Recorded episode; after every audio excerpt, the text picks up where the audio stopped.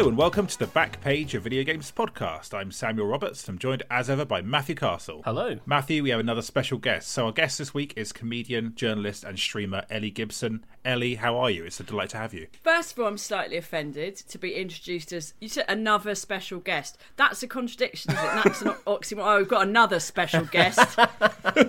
if you said a very special guest or even just a special guest, I'd feel a little bit more honoured. But we've got another special guest, Ellie Gibson.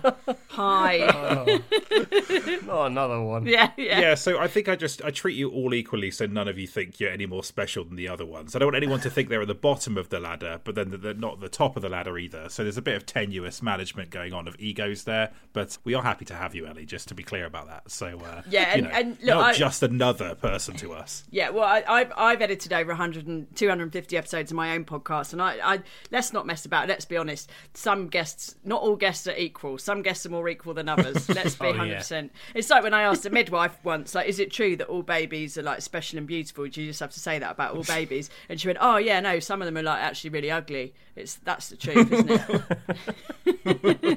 Yeah, we've definitely got a few of our own ugly babies here. If they don't get mentioned on the podcast again, that basically people know that they're the ones who are, who are sort of like persona non grata on the podcast. So that's sort of how we operate here. So if you never come up again on the back page, Ellie, you'll know it's gone wrong. Basically, then I then um, that's how I know I'm an ugly baby. That's great. That's something to look forward to.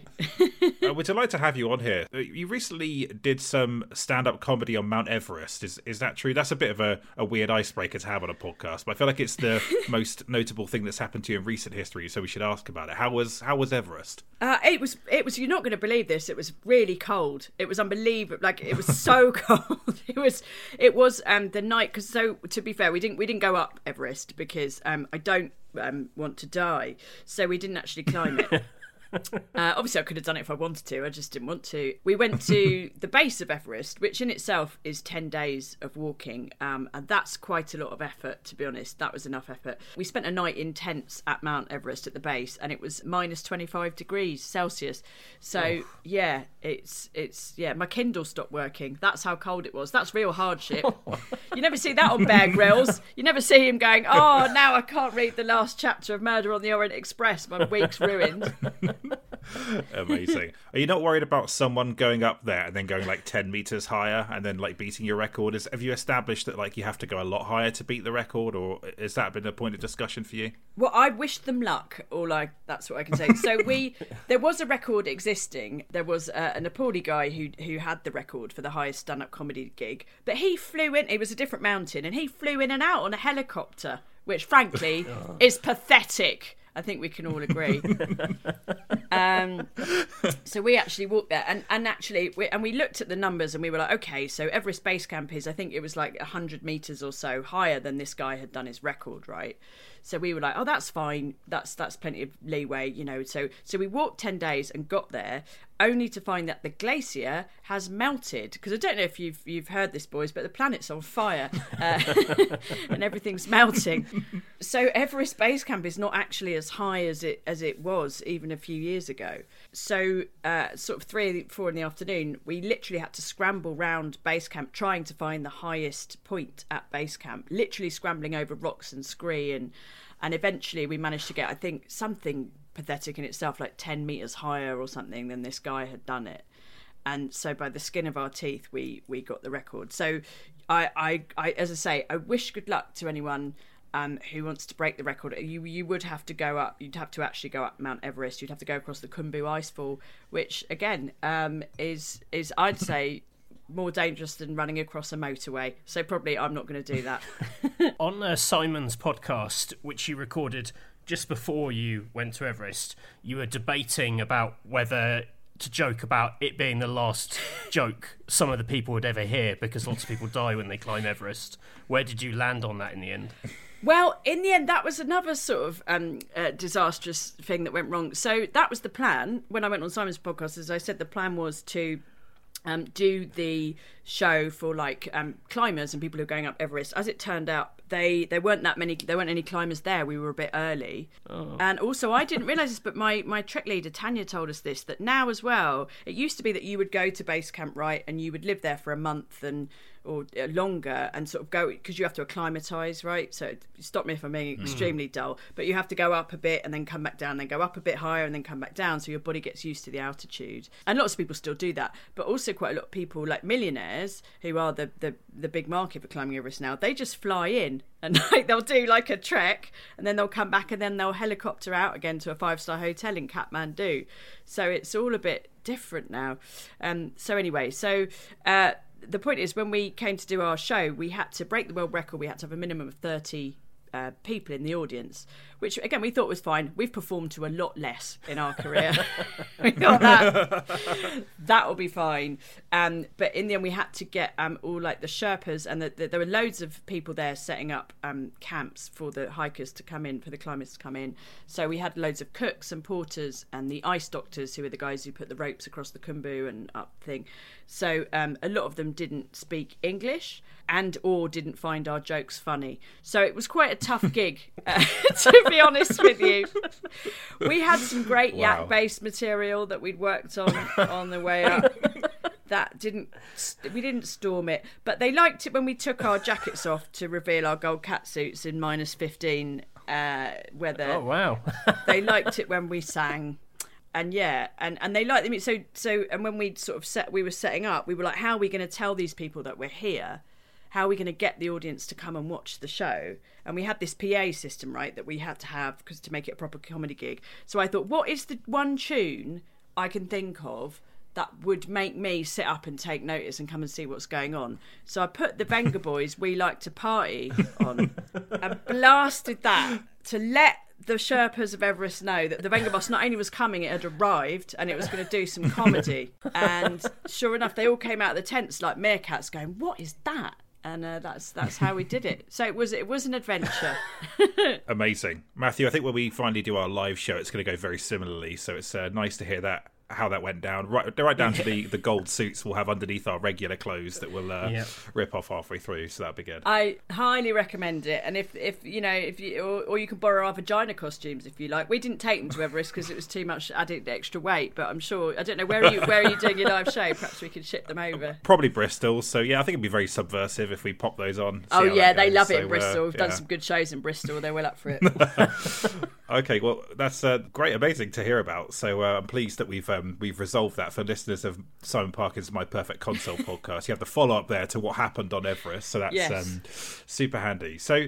Uh, Ellie, you recently appeared on that podcast, and it was fantastic to hear about your life and career and how games have formed a key part of both. And on this episode, we wanted to dial more in on your journalism career, which you only talked about a little bit on that episode, and I'm I'm sure you got a lot of stories because you were you know you were doing it for around a decade. So um, we wanted to make sure that we were avoiding retreading the same territory because you you covered it so well there. But I know there's a lot more to talk about. How do you feel about revisiting this this period of your life? Oh, very jolly, honestly. Um, I've listened to your podcast and I think it's great, and I love hearing like sort of war stories and funny stories and the terrible press trips and stuff from other journalists, and it always makes me go, "Oh yeah, I've got a story about that." So I'm very, uh, very happy, and it was a really happy time of my life. So I'm very happy to to revisit it. All right, so um, uh, to kick off then a little bit. So, growing up, what excited you about games media? Which magazines did you read? Because I know you mentioned that that was something that was on your radar when you were young. What sort of like did that mean to you in your life at that time? Yeah, yeah. So when I've been into games ever since I was a little girl, and I used to, um, I had a second-hand Amstrad CPC 464.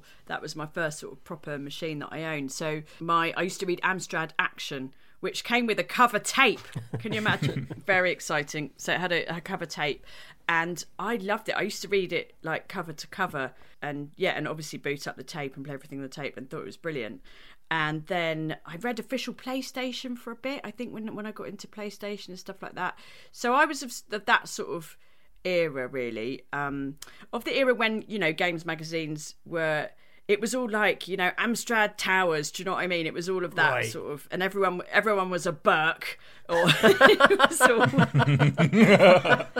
it was a happier, simpler time. Yeah, yeah. So it's it is interesting to to hear because I think I feel like your own sort of angle on games and how you talk about games is may, is quite in line with that that sort of energy. Was that therefore quite a big influence on you when you eventually got into games media?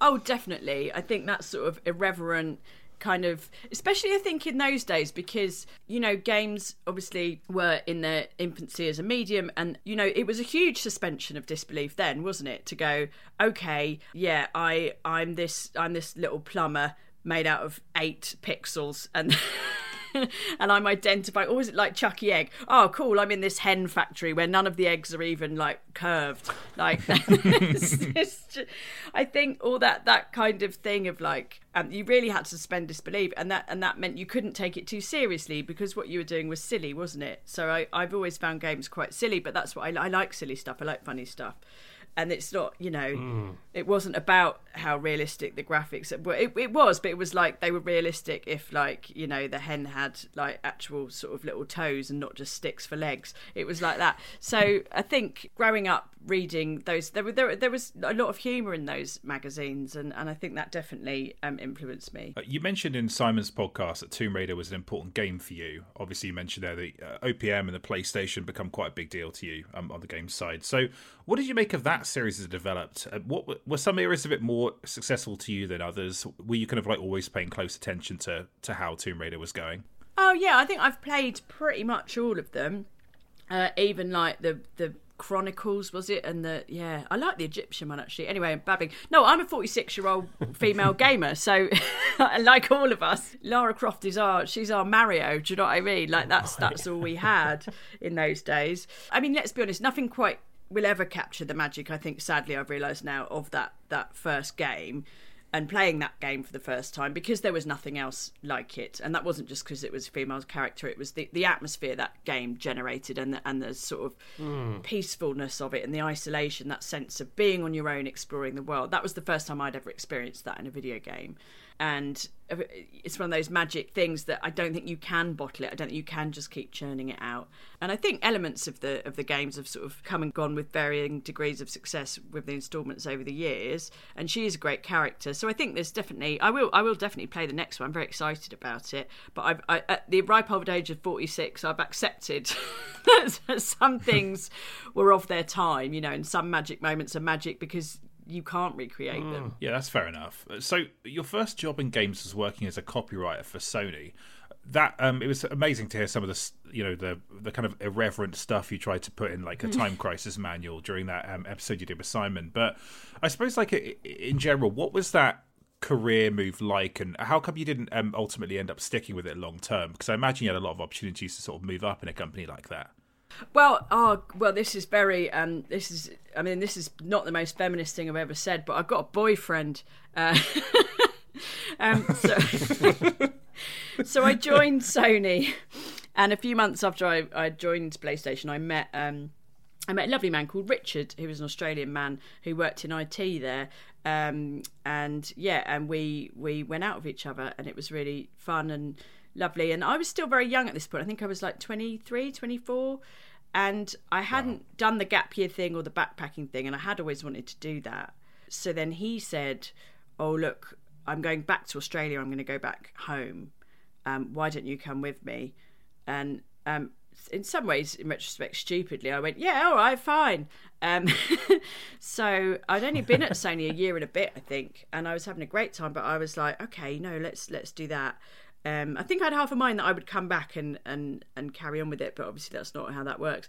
Anyway, so I bought my round the world ticket, and then uh, he chucked me a few months after that, and then I went anyway because it was done then. Uh, and then so then I had this big adventure away for a year, and I ended up working at the Vietnam News, which is where I got I say journalism experience. Um, I wrote a lot of government propaganda, and then I uh, and then I came home and then and then got into sort of games magazines that way. So it's funny, isn't it? I, you know, I'm, I'm, I, I'm glad I did that because I think I, I enjoyed writing the manuals for a bit, and like my lovely friend Russell is my boss, and he's still there and he's still doing it, and he absolutely loves it. But I think I couldn't be as irreverent as I wanted to be. I couldn't be silly, and I couldn't show off my stupid personality in the same way that you can with journalism. So I think it was a good thing um, that that I mm. left, really. I can't remember specifically Sony manuals, but there used to be a bit of a jokey manual culture, you know, like definitely uh, as a Nintendo guy, like the the rare manuals were, were always pretty goofy. I remember getting a letter printed in GamesMaster celebrating the art of good manual writing because that's the kind of 15 year old I was. So Well, thank you, because Yeah. it is a bloody art, and it's about time it was recognised. you, uh, I might, I tell you what, my Sky Odyssey, that's my opus. That could stand up there with the bloody Booker prizes, whatever they, whatever it is. Where's my Booker prize? I, I was shocked to learn you named Jak from Jak and Daxter, Ellie, which I think is an incredible claim to fame. I love that first Jak and Daxter game. I think it was fantastic. Matthew doesn't like the jumps of um, Sony platforming um, icons, um, so that's um, it's a no from him. But um, I thought that was um, that was a really a cool game and an amazing thing to have had a hand in. So um, I suppose like which other games did you end up working on? Were there any you had a particular affinity for aside from Jak and Daxter? I did like Sky Odyssey actually because that was the first one I ever did and wrote the manual for, and I just I like playing games anyway, so that was a good one. Um, I'm trying to think. Ah, they a lot of them just stick in my memory because I played. Do you remember Extermination? I did that one. Uh, that was Yeah. sort What- of pretty mediocre. I did. I worked on Airblade briefly. Oh, that's an underrated game. That's a pretty cool game. Like the uh, it's like basically hoverboard Tony Hawk, right? Yeah, yeah, yeah. And I do remember there being a thing about the logo, and the, the poor designer had to redo the logo about 800 times. Um, I think they might have spent more time on the logo than the actual game, to be honest, which might might have cost them in the end. I just can't believe that Jak from Jak and Daxter didn't have a name until the game got to the the manual. Until the game got stage. to Ellie Gibson, thank you very much. Let's, you know, let's come on. Right, but that is what were they calling him? He was just introduced to me. They had a beautiful big sort of art book. I remember I remember it. They had this ring binder. That was the first time I'd ever seen seen it. They had this the product manager had this glossy ring binder and they had this gorgeous artwork in and they were like, This is Daxter, we know his name and this is we have this blonde character and we just don't know what to call him. So I came up with this list of like 50 names, one of which was Jack, because my flatmate at the time we used to call him Jack Jack. Um, and they said, Yeah, we like that. We're going to shorten it to Jack. That's just that's so wild to me. Like, Yeah. That they create him and we're like, uh, we don't know who this, what this guy's deal is. I think Like, it's- he's got this mate called Daxter, but him, no idea. I mean, aren't they lucky that my flatmate's nickname wasn't Cockface or something like that? How different hi- history might have been, really. yeah, Colin, Colin and Daxter doesn't quite have the same um, same vibe. I I also like the idea that Naughty Dog were like Daxter. We've nailed. We know that that is like bulletproof, but th- but this guy, yeah, that's um, amazing. That that genuinely like blew my mind as a fact. I couldn't I couldn't believe that when I heard it because I'm pretty sure they refer to him as Jack in the dialogue in the game. So they had to. I guess go away and record it off the back of that. Real cause and effect stuff there. But uh, yeah. Well, Um, you are so, welcome. That's Ellie- what I'm saying. no, I appreciate that. um, so uh, I suppose we've covered a little bit there why you wanted to step away from that work, but I did want to talk about how your your first foray into games media. So you mentioned you went to work for a games magazine in Macclesfield, and it shut down. What was that whole period like, and what was that magazine? Because I, I don't think that detail came up on that episode you did. Oh, that I mean that was hilarious. So basically, what happened was I went traveling. I left Sony. I went traveling, um, and I came home, and I had no job, obviously, and I I ended up being offered two jobs. I was offered this job on in Macclesfield on this magazine, or I was offered this job in London, where I live, where I'm from, where all my friends are, and my family are, um, doing PR um, for an agency that was doing PR for like I think Driver three or four or something, and uh, it must have been three. I can't remember. Anyway, um, and I took the PR job because it was literally a third more money, and it was in London, and I didn't have to move. And I think I lasted about four days, and then I rang the Macclesfield people and went, uh, "Is that job still going, please? Because I think I've made a horrible mistake." so I can't remember if I told this story on the other podcast. I'm not sure, but um, anyway, I went up to Macclesfield and um, I the magazine. We, I worked on two magazines, Station Gamer, uh, which was very cool actually, little A5 magazine. That was its main differentiating point. it was small, and um, and then I worked on this magazine called. It was originally called PSG twenty four seven. And I think even before that, before I joined, it might have been called at one point PSG 24 7 365. And then I think. it was all What does PSG stand for? PlayStation That they're- gaming. That they're doing it all around the clock. Yes, Right. uh, Paris Saint Germain. That's right. It was a, it was a football football fanzine slash games magazine. Uh, yeah, so I think it was short to PSG, and then it was in this warehouse. Um, out. It wasn't even in Macclesfield, right? So I, I moved to Macclesfield, thinking, okay, it's a little northern town. That's fine. I went to Union Sheffield. I like the north. That's fine. Uh, only to discover that the actual magazine was uh, honestly on a motorway outside Macclesfield um, and I couldn't drive and didn't have a car. So to get to work, either I got a lift if I was lucky, or very often I would have to get the train a couple of stops and then walk like a mile along a motorway, and then the um the the office was next to a little chef, um so we had a lot of Olympic breakfast. and there wasn't even like there wasn't like apart from the little chef there was there wasn't like a shop do you know what i mean? A little sandwich van used to come round at lunchtime and that's what you had for lunch because that was that was that. And then on fridays we would all get into martin's car and drive to the vernon arms and drink as much lager as possible and then go back to the office. So it was um yeah it was a funny place to work and not very well run i don't think. And, and basically people would leave and and the, the staff got smaller and smaller until there was two of us left producing this one games magazine and then that folded and they yeah it was it was all it was all messy but but it was an amazing time because the people I worked with were so brilliant and I'm still friends with a lot of them. I went on to work with a lot of them. That's how I know like Dan Whitehead, who um, writes for Eurogamer and he also wrote a lot of Go 8 bit stuff. Um, and Matt Martin, who was on BG 24 7, and yeah, and my mates Paul and Martin, and it was it was a very jolly time. It was that thing which I'm sure you must have had in your careers, where there comes a point sometimes where it's a bit like you're in a shipwreck. Do you know what I mean? There's like there's like five or six of you, and you're just stranded on this fucking island, and you're just trying to build a shelter and keep the fire going, and like you know. Eat some fish and just hoping you don't end up having to drink your own piss and eat each other. That's what you're hoping for. But um, it usually does reach that point. Have you? I don't know. Does, does that resonate with you, or have I taken the metaphor too far? Definitely. no, it, it it does. Like I think all all my strongest connections in games are from people I worked with in my first staff writer job. I'm still uh, friends with those people years later, and it's partly because of the time of your life that you're in, but it's also because of the circumstances, like you say. So yeah, that definitely um definitely rings true for me. Um, Yeah, yeah. Um, so it came to an unceremonious end then, Ellie. What happened to you after that? So yeah, the magazine folded, and then they offered me a job on Simply Cards and Papercraft. and again, how different history might have been if I'd accepted that. Then I think I came home. Oh, that's right. No, I went on a press trip. I went on a press trip to Paris. The magazine had folded, but Kat Shannon um, was like, just come on the press trip anyway. So I met her, and then I met Tom Bramwell, who was um, on Eurogamer. I don't think he was the editor back then, but he was working on Eurogamer.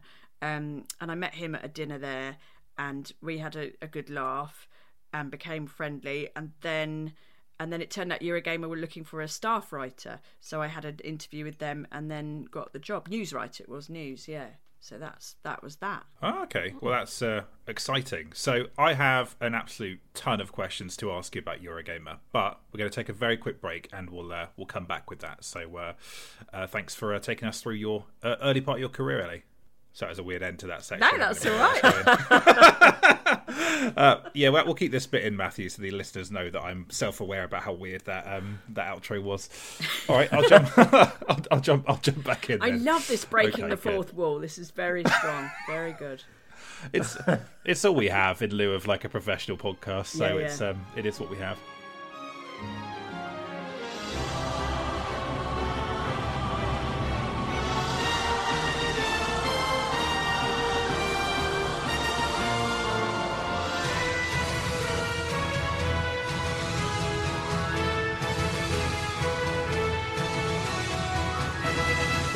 Welcome back to the podcast. So, we're going to ask Ellie all about her career at Eurogamer here. So, I suppose to go a bit more in detail with your Eurogamer hiring in 2005, I, I think it was 2005, Ellie, according to a, a gamesindustry.biz story I read about your, your hiring. Maybe it's MCV, actually. Um, so, how did you, um, you talked a bit about the press trip there. Did you have to do anything else to get the job? Was there like a, a more intensive interview process? What was the setup like at Eurogamer at the time? Well, there wasn't really much of a setup at all, really. so when I joined Eurogamer, yeah, I think it would have been about 2005, there wasn't really an office. There was like Rupert's parents' garage, which was attached to their house in Brighton. And then there were some sort of desks and computers and men in there. And they that was Eurogamer, um, really. Um, like you, would be hearing Barbara putting the casserole on for the dinner while you were trying to write your news stories. So um, it was very nice. Um, so there was that, and then so I met. My interview was with uh, Rupert, who Rupert Loman, who was the founder um, with his brother of Eurogamer, and Pat Garratt, who has come on. Um, so Pat was a famous, a sort of legendary rock and roll journalist, possibly the ultimate like you know rock and roll journalist who I think once went missing off the coast of Alcatraz or something, but turned up just he was drunk. anyway, uh, he could tell his own stories. So I they I met them in a hotel and and, and they interviewed me and. Uh, I think I might have had to do some practice news stories or show them some writing or something but then that was it and then and at the time i had no money i was living with my parents so i was just in my little bedroom and I think I had to do eight to ten news stories a day. So I was in my childhood bedroom typing up stories about video games, which was sort of a dream come true in a funny way. um, so because uh, at that time, like I remember Pat quite clear. I remember him saying, "I don't care where you work, you know, as long as you get the work done." The hours I kind of had to have set hours because video games news then it was always about being first and getting it done within sort of working hours but but it was quite radical at the time. Most of us work from home, and that was quite radical at the time. Now it's like it's bloody normal, isn't it? But um, mm. I remember being quite like, oh, the freedom of that to just go, yeah, you can you can work in Jamaica for all you care. I don't care. Um, that was quite fun. Mm. But then I had I learned after about a friend of mine who also worked from home said to me, you have to put shoes on every day. You have to find a reason to put shoes on. Otherwise, you you do descend into like not washing. And like especially if you're working in the room when you're living where you're living that can be quite depressing. So i had to work out oh no you have to get up. You have to get washed. You have to you know put mascara on. Uh, obviously you don't you don't uh, um, but um, I, it took me about a year to sort of get my head around the, the discipline of that yeah Mm. Did you uh, sort of see Eurogamer as sort of disruptors a little bit at the time? Just because coming from print media background and going straight into something that's quite quite different, you know, walking a, past a little chef every day and to work with a bunch of you know blokes making magazines to being in your room typing up, you know, for this basically n- new media platform was was there that kind of like feeling that you were on the cutting edge, or did it feel a bit more sort of hobbyist than that? Well, it was funny because I hadn't because I hadn't come from Future Publishing or what was the other one? Imagine. Imagine. Yeah, I, I did get offered a job on Imagine, I think, and then they or maybe it was an interview, and then they rang me and said, um, "Oh, just so you know, it's eight thousand pounds a year." And I was like, I can't, I can't live on that. I can't. That's that's hilarious. So I was like, no. But anyway, uh, so yeah, so I didn't, I wasn't coming from that background, and and the the magazine I worked on in Macclesfield was a bit of a cowboy outfit, and it was all a bit spit and sawdust. So it definitely felt like we were. Well, well, literally, people from Future would say things like that to Rupert and to us at parties that we were just little boys in our bedrooms, and we sort of were, you know. Um, that wasn't mm. totally unfair, but there was definitely this slightly sneery, it's a bit of a joke, you know. Magazines like people would say things like, "Oh, magazines be around forever." People just like physical media. There's, you know, like um, there was a bit of that, and we just kind of we weren't sitting in our bedrooms going, "We're going to show them who's boss." We were like, "We're just going to get our heads down and like do the work," and and it all sort of work out, and it and it did. mm. And it changed so fast as well because you joined in 2005, but I feel like I joined Games Media in 2007, and by then Eurogamer was already quite a big deal. It felt like so. Did it feel like things were, were changing quickly while you were there? Like, the, were you seeing like the audience grow? Was it becoming a more professional outfit, or was it you know at what point did it stop being like some blokes in a garage and the casserole, etc.? oh, have golden days. Um, yes, it did. it did. Um, like the numbers the numbers would, would would go up basically as pat would say the numbers are going up. Uh, that was sort of his catchphrase. As long as pat was saying that everything seemed to be all right. Pat was pat was basically just our dad. Do you know what i mean? And as long as dad said everything was fine it was fine Um, there was quite a long period of time where, like, I remember we used to have monthly editorial meetings where we would meet up once a month, and we used to just have them in people's houses. Like, we had one in my house once. I think I made a spaghetti bolognese. It was so it was like that. But then I did, and we got the office in Brighton, um, and then I think they're in a bigger office, a bigger office after that, and but even then it was still optional. You know you didn't kind of have to go in at least if you're on the editorial team i don't know if it changed but a lot of them did a lot of them did like living in brighton and liked being together. So it became like a serious a serious thing. There was a sense of that. There was always a sense of we are building something.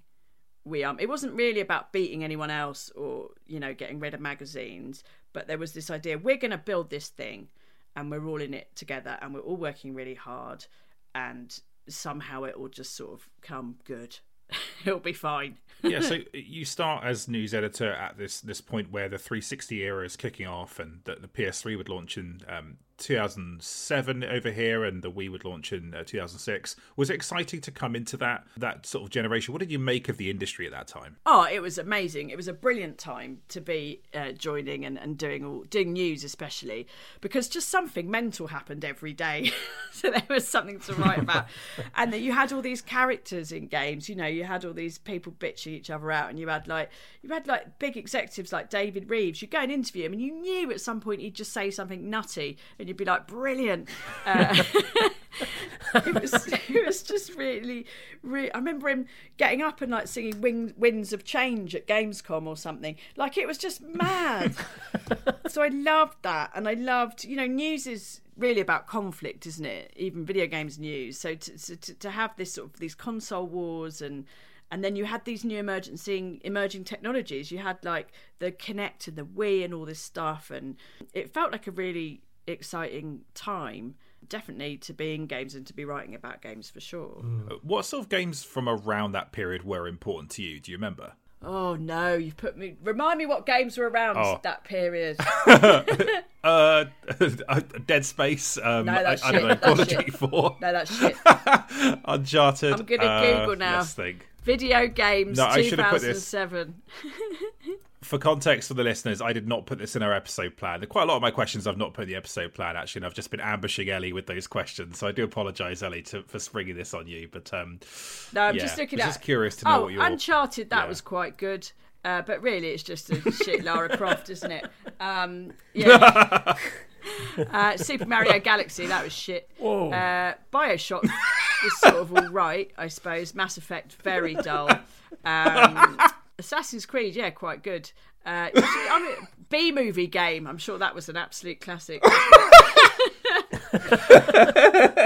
yes, as you can see, my bar I would say is quite high for what constitutes a good game. Mario and Sonic at the Olympic Games. Ah, I mean, it was a fun game, but more importantly, I got to go to Vancouver and um, watch uh, people in Mario and Sonic costumes uh, try to get around an ice rink, which was hilarious. So. Yeah, golden golden times. I went to a Mario and Sonic at the London Olympic Games a reveal event inside the Tower of London where they made Jonathan Edwards, the Olympian, compete against a look-alike of the Queen at Mario and Sonic. This is what I'm saying. You wouldn't have that now. That was a happier, simpler time when video games didn't take themselves too seriously. I went to some Tomb Raider thing and they had Chris Barrie being the butler. It was brilliant. He's gone over now, isn't he? He's gone absolutely batshit. Uh, if only, if only he'd been frozen in time, like a hologram, ironically.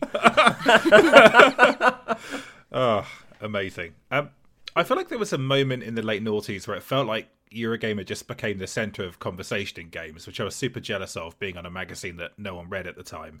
Um, in fact, I think I could even like isolate it down to a specific event. It was uh, Oli Welsh. I was on the same Metal Gear Solid 4 review event as him, and I just got the impression that maybe it was the way PRs were chatting to him and just like the way he was talking about the website that Eurogamer had become this huge deal. What was it like to be caught in that maelstrom where, you know, giving out a controversial score could become a massive event? Like, do you remember the moment you felt like, oh, this has blown up now and it's actually like everything's kind of like popping off. Well, nobody ever treated me with that degree of respect and reverence. I mean, you've met Oli Welsh.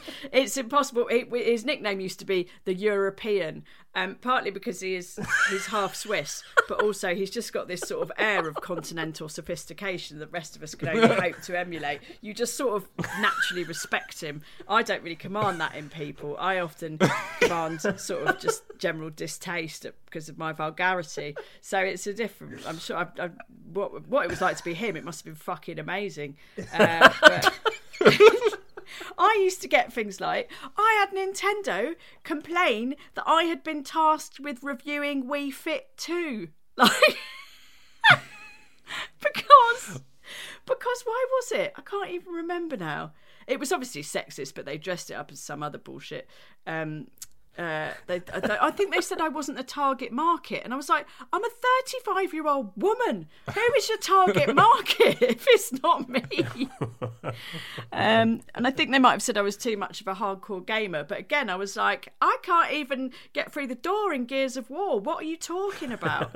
so yeah, it was it was different.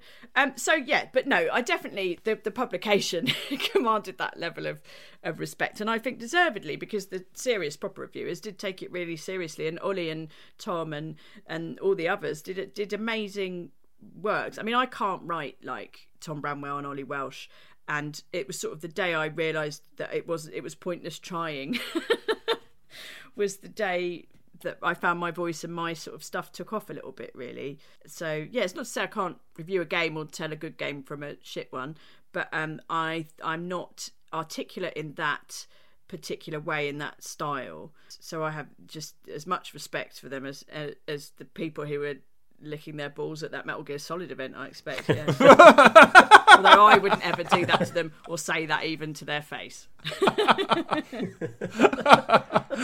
yeah, that's not entirely how I remember that event, but uh, you know, uh, it, hey. So how how did you figure out your voice on the site? Uh, were you reading any games media around that time that informed how you felt you were supposed to write, or was it just about you tapping into something within yourself that other people didn't have basically? I yeah i think that the latter i mean i started off but i was reading a lot of other stuff. I mean i had because i was writing news especially reading stuff all day and i would read reviews and stuff and obviously i'd read, read the reviews on eurogamer because they were brilliant. It was it was pat garratt who said to me you know stop stop trying to write like everybody else. You know when you're talking to me you're you're really funny um and just just write like you're talking to me. And that was a proper you know oprah style light bulb moment. I thought, oh right, yeah, no, that's that's all right. And I think, I think I was trying to, yeah, like write like the the proper grown up reviewers, and I think I was trying to write like a boy, and I think I was trying to, you know, keep my stupid jokes to myself a bit. And many people wish I had done that and continued in that vein. However, the the beast could not be tamed. So here we are. Yeah, so that really was a huge uh, life changing moment for me. And then I just sort of go, oh, it's all right. It's all right to take these. And then sometimes I think that clashed a bit, right? So when I wrote the Alan Wake review, I think I I made people didn't like that there were so many. Jo- I described one of the vehicles as being like um, sounding like a bear having a wank, and some people really liked that and thought it was funny, and some people found it slightly offensive, or I don't know. And I think it ended up being edited out of the review, and then by popular demand, it was put back in. Because you could do that online, right? You could do, you could just take shit out. I think it went back in. So, yeah, I don't know how I feel about that now. I stand by the, the score I gave that game, though, and what I said about that game. Uh, I think it was, I gave it seven, which is a good score, right? Yeah, I, I think if anything, that review was a great tonic to you know other people's reception of Alan Wake being like, oh, a game that taps into Lynch and all this stuff. And I think that that is the has been the prevailing consensus of that game. But your review was very wary of the the very obvious pop culture references in it, and I just thought that was really at the time it really stood out to me as like a you know a great take on a game I didn't necessarily agree with. You know, so yeah, I think it stood the test of time that that take, you know. Oh well, thank you. What you're saying is history's proved me right. I'll take that. I'll go with that. Yeah, that's what that's what I've heard from what you've just said. um, well, despite your best efforts, they have made another one. Ellie, are you going to play Alan Wake 2? I am. I've just downloaded it today. I'm very excited because I think it's moved on, and I think Epic knows what they're doing. You know, so uh, I haven't played it yet, but I'm quite I'm quite excited. Have you played it? No, I haven't. Um, Matthew, have you played it yet? I've I've played an hour of it, mm. and I, I, walked around a forest looking at some uh, pretty amazing mist. Well, that sounds like a trip to Center Parcs. That sounds ideal. yeah. yeah, the cars sound the cars sound good. No sort of bear wank sound effects. So. That's what all the people wanted to know about Alan Wake 2, so that's uh, that's good. Um, yeah, so I did want to ask a bit more about your writing at um, Eurogamer, Ellie, because um, as mentioned, the Alan Wake review really stood with me. It's you know stayed with me, but I think in general the fact that a site was so big at the time, and that I think you, Oli, and Tom, and you know your other writers, you did you were able to establish personalities in a way that I don't think is always that easy to do on a website. It's actually like very easy to be this just one voice amid this amorphous blob of like let's face it blokes most of the time. But you know it's sort of um i think that you just you really did stand out. Uh, no doubt you got a lot of shit for it um for you know your writing style. But it was super confident. I, I, was curious if there are any other pieces from your time on Eurogamer that you're particularly proud of. Um, I really, I'm really proud of the uh, long form pieces that I did. So I did one about GamesMaster, the history of GamesMaster. I did one about um, the PlayStation 2, I think, coming out and what it was like to be at PlayStation at that time. And I did one about Gizmondo. And they were great because they took me um, long time to do, but I had total freedom to do them and enough time to do them and that's one of i think one of the great editorial sort of clever moves at Eurogamer that, that they just said, yeah, no, go interview who you want. They trusted me to go and talk to these people and then smush it all together into these long form pieces. And I think they stand up. I, I do, I do like them, and I think they've got good jokes in them. So uh, I'm I'm happy with them. But the Gizmondo one especially took me years to write because I did all the interviews and stuff, and then I was writing it up and I I um it was four days before my due date with my first baby, and I actually went into labour, and I rang Oli saying, "Oh, I, I don't know if I'm going to finish this Gizmondo piece." in time. and he's like, What? And I was like, Well, I know I said I would get it done before the baby comes, but I think it's a bit late. And he went, Are you asking me to for permission to have a deadline extension because you're having a baby? And I was like, "Yep, I am." and he went, "That that's that's fine. You can go to the hospital now." so I wrote that when I came back from maternity leave. Um, but yes, it was it was really fun. Okay, so this is the this is the big question, I suppose, Ellie. What kind of press trip or interview stories can you share share with us from the time? Oh man, so it was the it was the good old days. It really was. There was, and I went on so many because Kristan, who was the editor for for a long time, he had a little kid as well, so he couldn't get away. I just used to go away all the bloody time. The most extravagant one was I don't know. Do I remember this? It was when um it was for the Scarface game, right? And they hired and Vivendi was in the the death throes, right? So they were going under. they knew they were going under. And it was just like, let's just spend the money. We've still got it. so they hired, they flew, I think, 90% of European media to Spain. And they hired a whole hotel on the Costa del Sol. And they, they even paid for like all the guests in the hotel to be moved to another hotel. But there was this one Scottish oh. family that refused to leave. And and then they they had all this mad shit like in all the corners of the hotel like the lobby and the corridors and stuff they put motion activated speakers. So when you walked past you'd have a line from the movie like you'd have tony montana going i'm gonna fucking fuck you up you i mean i can't remember i don't know if i've even seen but I came down like I walked through reception one morning and this Scottish bloke was at reception going, My eight year old's just been told to fuck off by a speaker. And I was just like um, my hotel room had three floors and a couple of bedrooms, and it overlooked the pool, which was really nice. And then they had like there was like a seafood buffet. It's where I met Oli Welsh actually, because uh, he was obviously fitting right in being so European. And yeah. they had like this, this. I interviewed like all these people on the beach and stuff next to the champagne seafood buffet, and then like a helicopter flew over and dropped Tony Montana's body into the sea. And then, like, and then that night there was a pool party, and there were naked women painted to look like tigers in the cages around the pool. Oh my But in those Jesus. days, in those days, you were just like, "Oh, no, it's a naked bird." Do you know what I mean? It just wasn't. I'm not saying it was okay. I'm saying it sort of seemed okay at the time. Right, right. Um, and I said to the PR, like, "Fucking hell! Like, you've got you got naked birds in cages." And she went, "Yeah, we weren't allowed um, tigers because of animal cruelty laws. Even in Spain, you can't do it apparently." So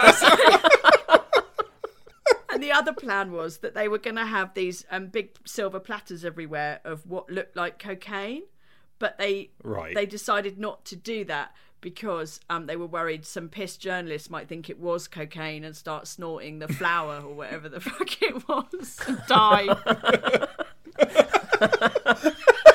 so that was amazing. That was a good one. But then, see, I didn't go on this press trip, but um, the best headline I ever wrote was Sony to conduct inquiry into dead goat incident.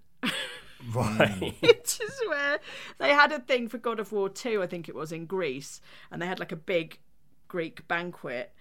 Um, which included on, on the display a goat with its throat slit, draining blood. and like some people there were uh, animal rights people were upset i think not completely unreasonably so i had to like ring like lovely hugo at sony and like with a straight face he had to tell me that they would be conducting an inquiry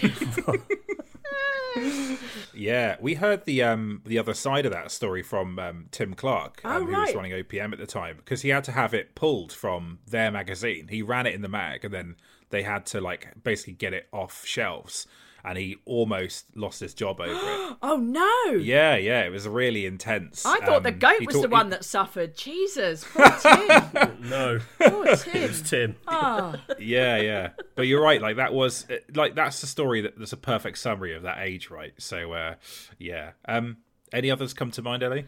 Oh, there, well, there was lot. I mean, so I went on one to um, Romania for Black. Do you remember the gun game that the, the Oh, yeah. Burnout, the Criterion people made?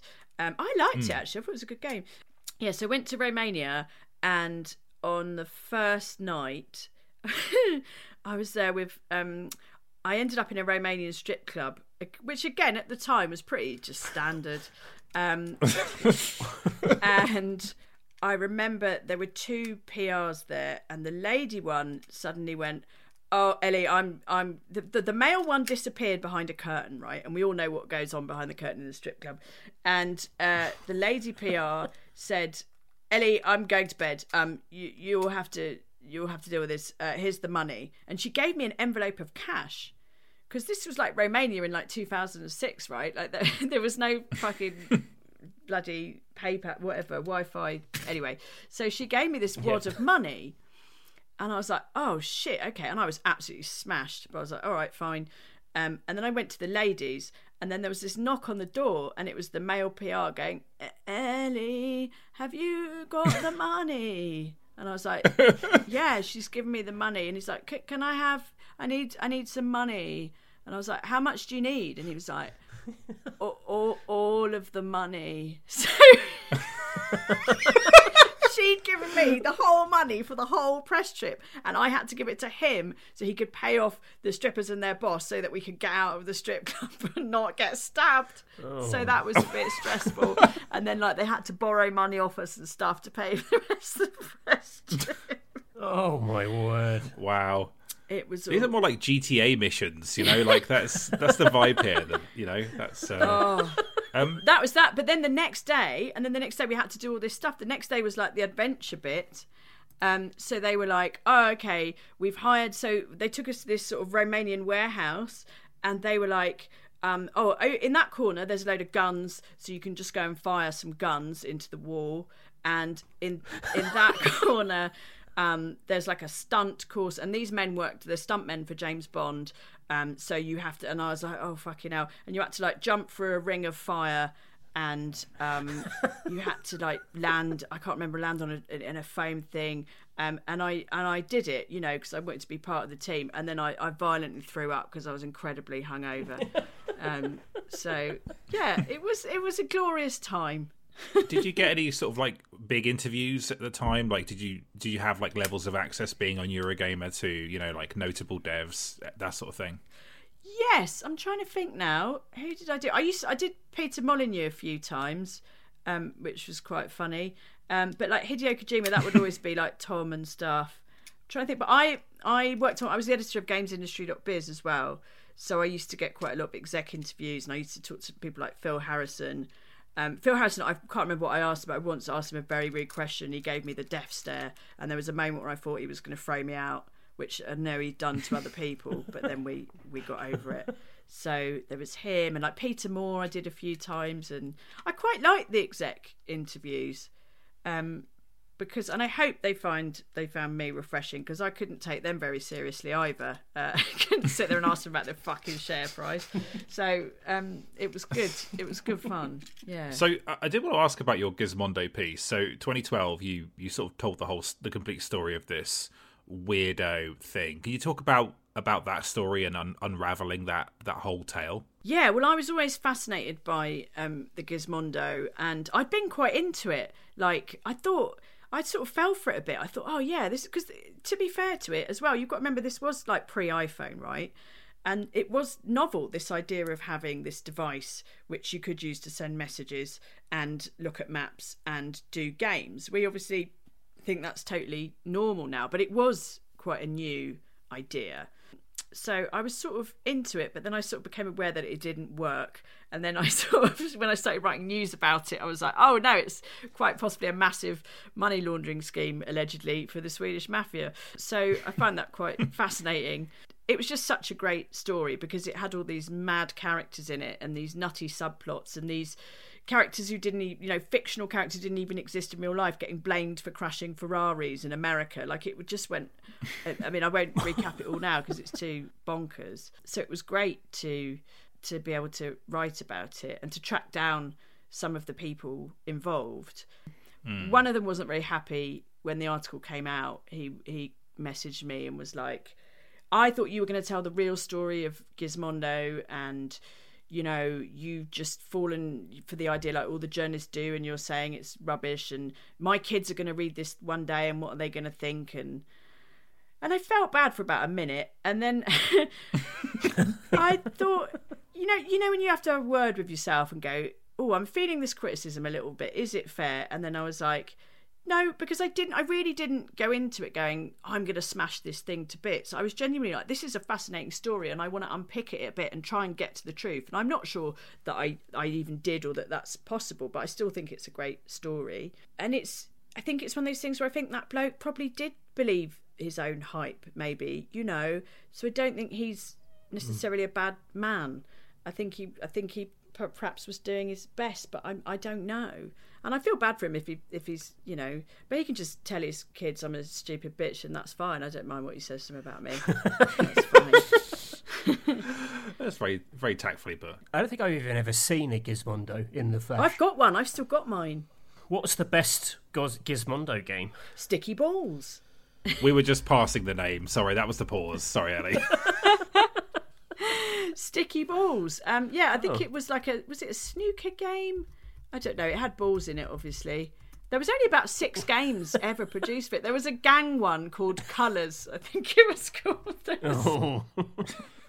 uh, yeah, Sticky Balls was was was all right. Well, it's it's funny as well because that's in some ways like the ultimate sort of like noughties, you know, gaming thing to unpick, right? Loads of money and hype, kind of, you know, a massive bust at the center of it, preposterous hardware. Like the whole thing is kind of like a a perfect sort of narrative of that time, you know. So um, yeah, I really recommend it. It's a horse named Gizmondo is the name of the piece. It's uh, still up on Eurogamer. So uh, yeah. Um, so why did you ultimately move on from Eurogamer, Ellie? And did you ever miss it afterwards? Well, again, this is a very feminist thing to say, but I had some babies and that fucked everything. Couldn't be bothered to go work no more. No, not really. I uh, I had my first baby and then I went back uh, like a couple of days a week and obviously in that it was impossible to be like i think I, I, the plan was i was going to go back and be the editor but i didn't want to go back full time and it just yeah it didn't work out. So I ended up like I did my Gizmondo thing, and then I wrote.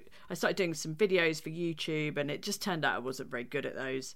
I a, a low point was so I used to do these sort of let's plays where I would play a game with um you know a comedian or a developer or something, and I invited Peter Molyneux to come to my house and play Dungeon Keeper with me because it was one of my favorite games. And amazingly, he agreed. And I was like, really? And they were like, yeah, no, he's definitely. You know, I was like, okay, great. And like for weeks, I was like, is this really happening? And they're like, yep, yep, yep, it's in the diary. Yep, yep, yep. Even the day before, the morning of, it was like, yep, no, he's he's definitely coming. Uh, and then two hours before, it was like, yeah, no, he's not coming. Uh, another broken Molyneux promise. Another broken promise. And uh, I had all the stuff set up, and I, you know, and it's a funny thing after you've you've had a baby and you're only working two days a week and you're trying to find your feet and trying to work out what your job is and where you are you know time is really precious and and you're really i couldn't just afford to go oh well i'll just work on something else or you know i had to produce a video that week so I was like, what am I going to do? Mm. And there was a coconut in my fruit bowl. So I just drew a face on it and just said that was Peter Molyneux. And I think me and the coconut played Dungeon Keeper or something. I can't remember what we did exactly. But um, yeah, and that, and that was, you know, kind of, kind of, it, I, I just didn't know what else to do. And it was kind of funny and silly but it was a low point and i thought i don't what am i doing i don't know what this is anymore and then i got pregnant it's when you're looking deep into the eyes of a pen uh, pen drawn on eyes of a coconut yeah when you're looking at coconut peter molyneux and you're pregnant with your second child and you just sort of think what have i become um, what's this for? I'm no good at this. So, uh, and again, I think it's one of those timing things. I think it's funny. I think if Twitch had been around then, I wonder if I might have found my feet because it was the editing that was killing me really. And yeah, anyway, so I left Eurogamer and I had my baby, and it was around. Uh, it was before that actually, when I was still at Eurogamer, that I started doing comedy, and I met this woman called Helen Thorn, and we ended up forming this double act and it started to get a bit more successful and the podcast started to get a bit more successful and even make a little bit of money and it just reached a point where i thought well if i'm going to give this comedy this scummy mummies thing a proper go I need that time to do this and she was very happy uh, when I when I left. so yeah, that's that's what happened basically. Hmm. Had you ever done? Uh, this isn't really about games, but had, had you ever done sort of stand-up comedy by yourself? So yeah, so I did a comedy, a stand-up course when Charlie would have been about nine months old. I think I did this comedy course, um, basically because it was like I wanted to see if I could do it right, and I thought it'd be a laugh but it really wasn't like and that will be my new job. That was not the plan. I was like i'll go and see if i can do it because i've always yeah. wondered if i can do it. And it's in a pub on a monday night. So i've got an excuse to go to the pub once a week which again when you've been at home with a baby for nine months and sober for nine months prior to that that's really exciting. Like as as an opportunity yeah. that's the dream so I went and did um, this course and really loved it and had a great time. What is a stand up comedy course like? What they do is they get a load of custard pies and you stand up and then. um, I they I did my course with a guy called Chris Head who still does them and he's great and I highly recommend his his course. I think he does them online as well now. But yeah, so you go and what I loved about it as well is it's a real mixed bag of people. So I was nervous. I thought, oh, it's going to be like all these people who are really funny and they're all, you know, they'll all be doing their first Edinburgh show and they'll all be professional comedians. And it was a completely mixed bag. There was a couple of those people, but there was also like a mm. bloke called Tim who was 65 who, you know, just worked in IT and just wanted to do it for a laugh.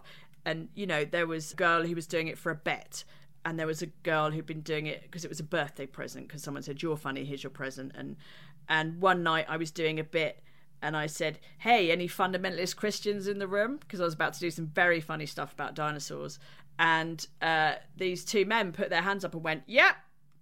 it's like, what are the fucking chances? what are the chances? uh, but they were lovely men, and we, you know, we disagree on religion, but we're still friends. We still chat now. So, um, and I loved that it was all different backgrounds and walks of life, and and that was really uh, Oh, yeah, but how they teach you, so you go and, and Chris will be like, right, okay, um, your, your first week's homework is to write 60 seconds of material. And I remember that seeming like the hardest thing in the world to write 60 seconds of, yeah. of jokes. And actually, it is hard. And actually, some people stood up and said things for 60 seconds, none of which were funny. But it didn't matter because in that environment, everybody's rooting for each other and you're all in the same boat. And it just, it didn't feel ever like a competition. It felt like a funny little club, hmm. you know and and that sort of gives you confidence. And then when you did get up and say something funny and people laughed, it was like, oh right, hang on, you know. So you just build up from there. So the next week you have to do two minutes, and then the next week you might look at that and go, well, what's the funniest bit in what you've just done? What can we pull out of there? Yeah. And, and then you learn basic stuff like mic technique and tips and tricks and how to come up with ideas and stuff like that. So it's really good. It's a really Yeah. great course. Yeah. You have to be very brave to do something like that. I think. Uh, you know, I really enjoy watching comedy, and but I could never, I could never do it. I just think, oh, just how you get over that initial hump of like the risk of just eating it in front of people. I just, oh, I couldn't deal with it. Well, you you do it enough and it just doesn't hurt anymore. you know, I think Right? I think that's that's part of it.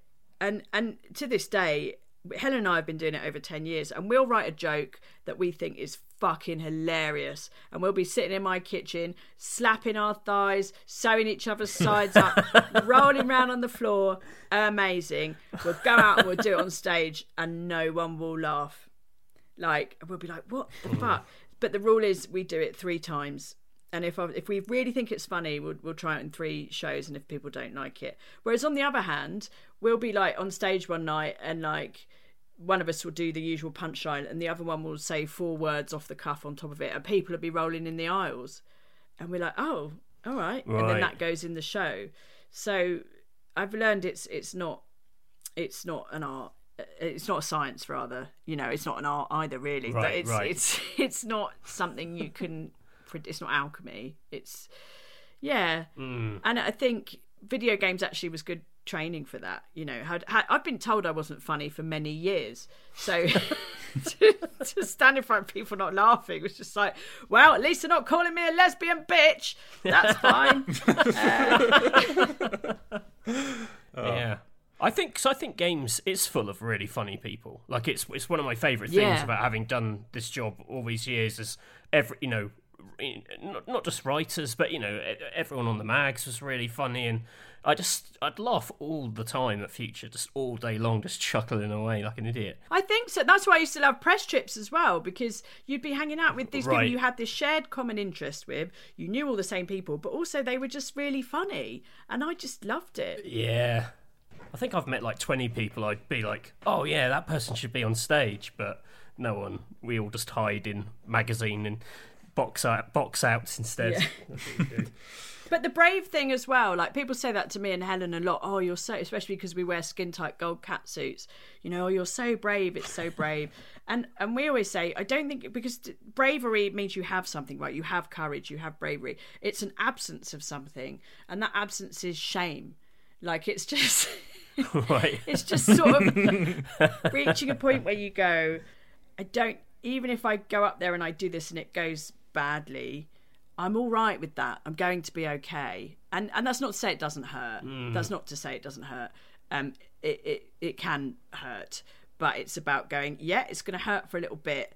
But then it's going to be okay again, and it doesn't define me as a person. It doesn't shatter my entire self-image or my whole, you know, um, sort of view of myself if I if I fuck this. So yeah.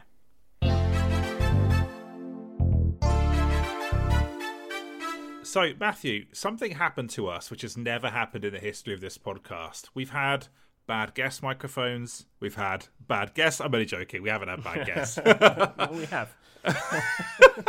we don't talk about them. Um, no, it's um, it's unfortunate. Basically, Ellie's uh, Audacity recording crashed when we got to the end of this episode, and so the last twelve minutes of audio were essentially cut off. They are like the lost tapes now of the back page. So um, you can talk like they're like the deleted scenes from Twin Peaks Fire Walk with Me. You know, um, I was disappointed, Matthew, because the one good joke I made, I think I made in this episode, was in that bit, which is um, Ellie was telling this story about uh, this woman in her sh- community. She streams on Twitch, Ellie, um, and she was talking about how uh, on her Discord, this woman was talking about these candles that she makes that basically someone sends some jizz um, to her, and then they, they get mixed into the candles, basically, and that's part of what they sell. It's kind of spicy. It, it was, and I said, uh, Matthew, a new pod merch idea just dropped, and it was the best joke in that I'd made in the episode, and it's lost to time now, so not as good with me recapping it. But, But, yeah, but let the record let the record note that uh, Samuel was very funny. just that one time.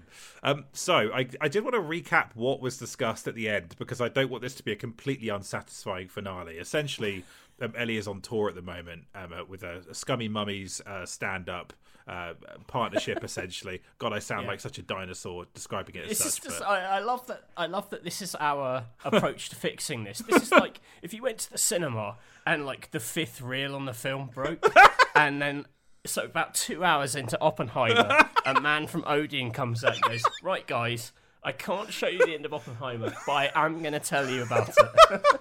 So, and then he just has to remember it. it does have like- that energy, yeah. There's a lake, and I think Einstein's there. Um, Yeah, he doesn't build another bomb. He's done after that. You know, he's sort of like it's yeah, he's fine. He walks away. So I'm going to recap what we discussed at the end. So as we as we nicely tied a bow on everything that we discussed in Ellie's career, um, she talked about how she's moved into Twitch streaming essentially, and in doing so has built up this uh, uh, built rebuilt her interest in games after qu- like a, a lapsed period essentially of building a comedy Yeah. career. And uh, yeah, it was um, it was it, it was it was a nice thing to talk about because you know I think a lot of people who are in the industry eventually hit a kind of fatigue or they burn out on games a bit or they end up having a slightly weirdly kind of combative relationship with games but are still kind of covering them or working with them and actually the idea of like stepping away for a bit as she did to become you know a stand-up comedian um means that you know that, that that you can then come back to them and have that renewed. I'm I'm not saying I'm at that that negative point with games necessarily, but it does kind of give you hope that your relationship with games can kind of flow a bit more. I think so. I think that is a real thing, you know, because I, I know someone who is caught up in the industry uh, sort of layoff uh, sort of nightmare that's happening at the moment.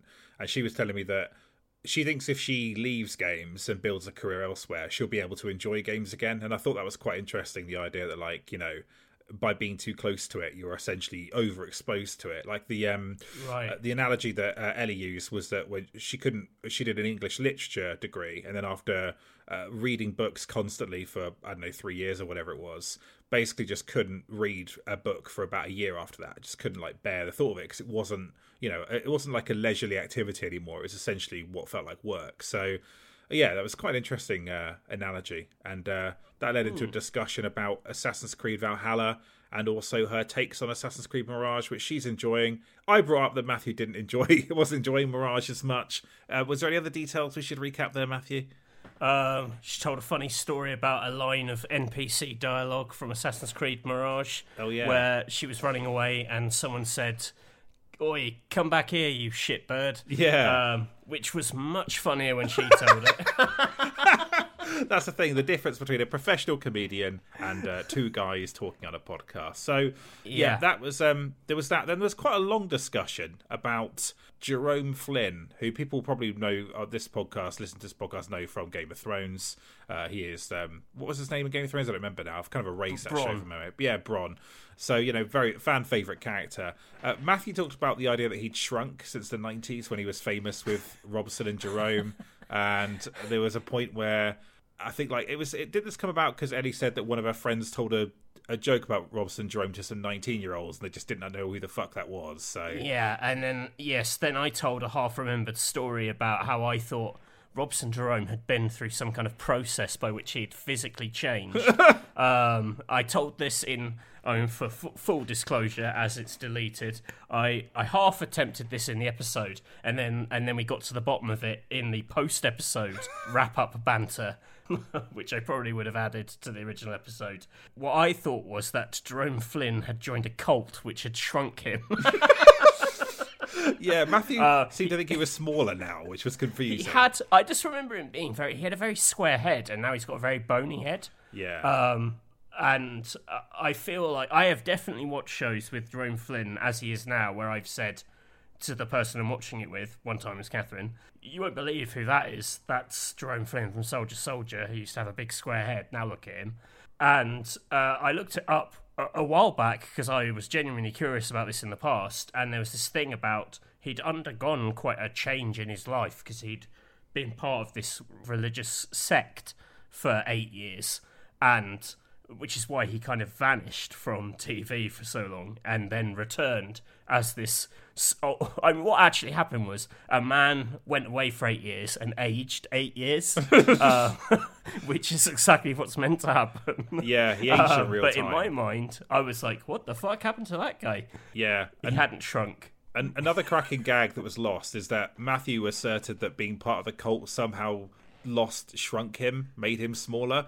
And I, I disputed this detail because I couldn't find it. But there was a Daily Mail headline that said, uh, Jerome Flynn, I lost eight years of my life to a cult. And I said to Matthew, it doesn't say eight inches of his height. And uh, we all laughed. And again, another, Yeah. another great joke like not recorded. And now you have to hear about it in retrospect. I feel it's important that we've recorded this little bit where we've explained how like witty and charming we were, and some of the jokes that really landed. I'm glad that we did get into the Jerome Flynn of it all because that had been troubling me for some time.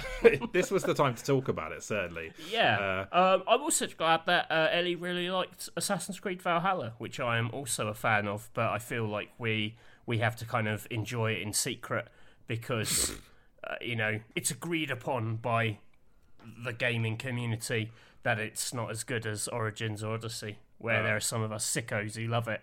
Oh well, okay, fair enough. And uh, you told you said that there's a a thing you can do where some blokes will wreck a cathedral if you press a button. That was the thing that No, came up, you blow a horn and all your Viking mates go on a rampage and, and smash up a, a monastery. That's Oh, like a thing that happens in that game a lot, which is good. It was a good 15 minutes that we lost.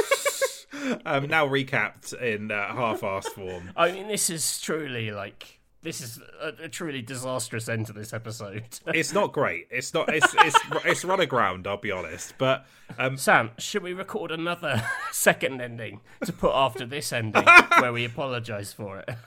yeah, okay, that might be good. I was gonna like get, do the Ellie plugs though because she talked Oh, about. yeah, that's important. Yeah, okay, so she's uh, half of Scummy Mummies. She's at Ellie Gibson on Twitter. Um, we agreed it's Twitter, not X. We had that whole discussion. Uh, Matthew read out his fucking. He's got Matthew's got a different Twitter handle to his Blue Sky handle, and so now he has to read that out awkwardly every episode. Where, where can people One find has you, an Matthew? underscore, the other doesn't. That's Yeah, it. and then um, Ellie is uh, at twitch.tv slash Ellie Gibson. Um, gaming is that right? Or games? Actually, Games. it's games. Yes. God, we're doing this so badly. at Ellie Gibson Games, she made a joke about how um put she put games in there in case there was some mistake of what she would be doing on Twitch. It was a joke about like there was a joke about it's like a nan on Twitch essentially. God, I'm explaining this so badly. I really look, hope she doesn't listen back to this and us explaining jokes she told us it's so because I think she, I think she would just just die of embarrassment. Having Yeah. talked about about not having shame in the episode, I Yeah. think this would put that to the test. just just go and find Ellie Gibson on uh, on Twitter, and you'll find links to all of her stuff. But it was lovely to be joined by her. Um, thankfully, we're back in our um, our safe zone next week. Matthew, isn't next week two giant men play Final Fantasy VII Disc One? Is that what's coming up, or do we have to move that back while you, because you've been doing other stuff? What's the the deal No, with that? we can. No, I've I've still got some of disc one to play for sure. What what is disc one? Disc One is basically takes you. I think it takes you to the end of to when Aerith dies. That's basically what happens. Spoiler alert. What? but I, I've made that joke before. yeah. Uh, yeah. Yeah, okay. So that is basically what it, you have to fit in. Do you know where you are Yeah. now? Is there a big Yeah, cannon where you are two, now? That's that's two weeks away, isn't it? Yeah, it is. Yeah, we're recording this a little bit ahead of time, so it It's should lucky be right. that 2023 isn't full of amazing games that I'd rather be playing. Okay, good. Well, there you go. So um, we uh, this wet fart of an ending to the episode is over. However, I hope you enjoyed Ellie's um, uh, discussion of uh, of her career because it was genuinely uh, a delight to to hear from her. Great So, Scarface story. uh, fantastic. Yeah. So that Top, will- that's that's top five press strip story. definitely yeah. So um, Matthew, let's get out of here. We'll be back next week. Goodbye. Goodbye.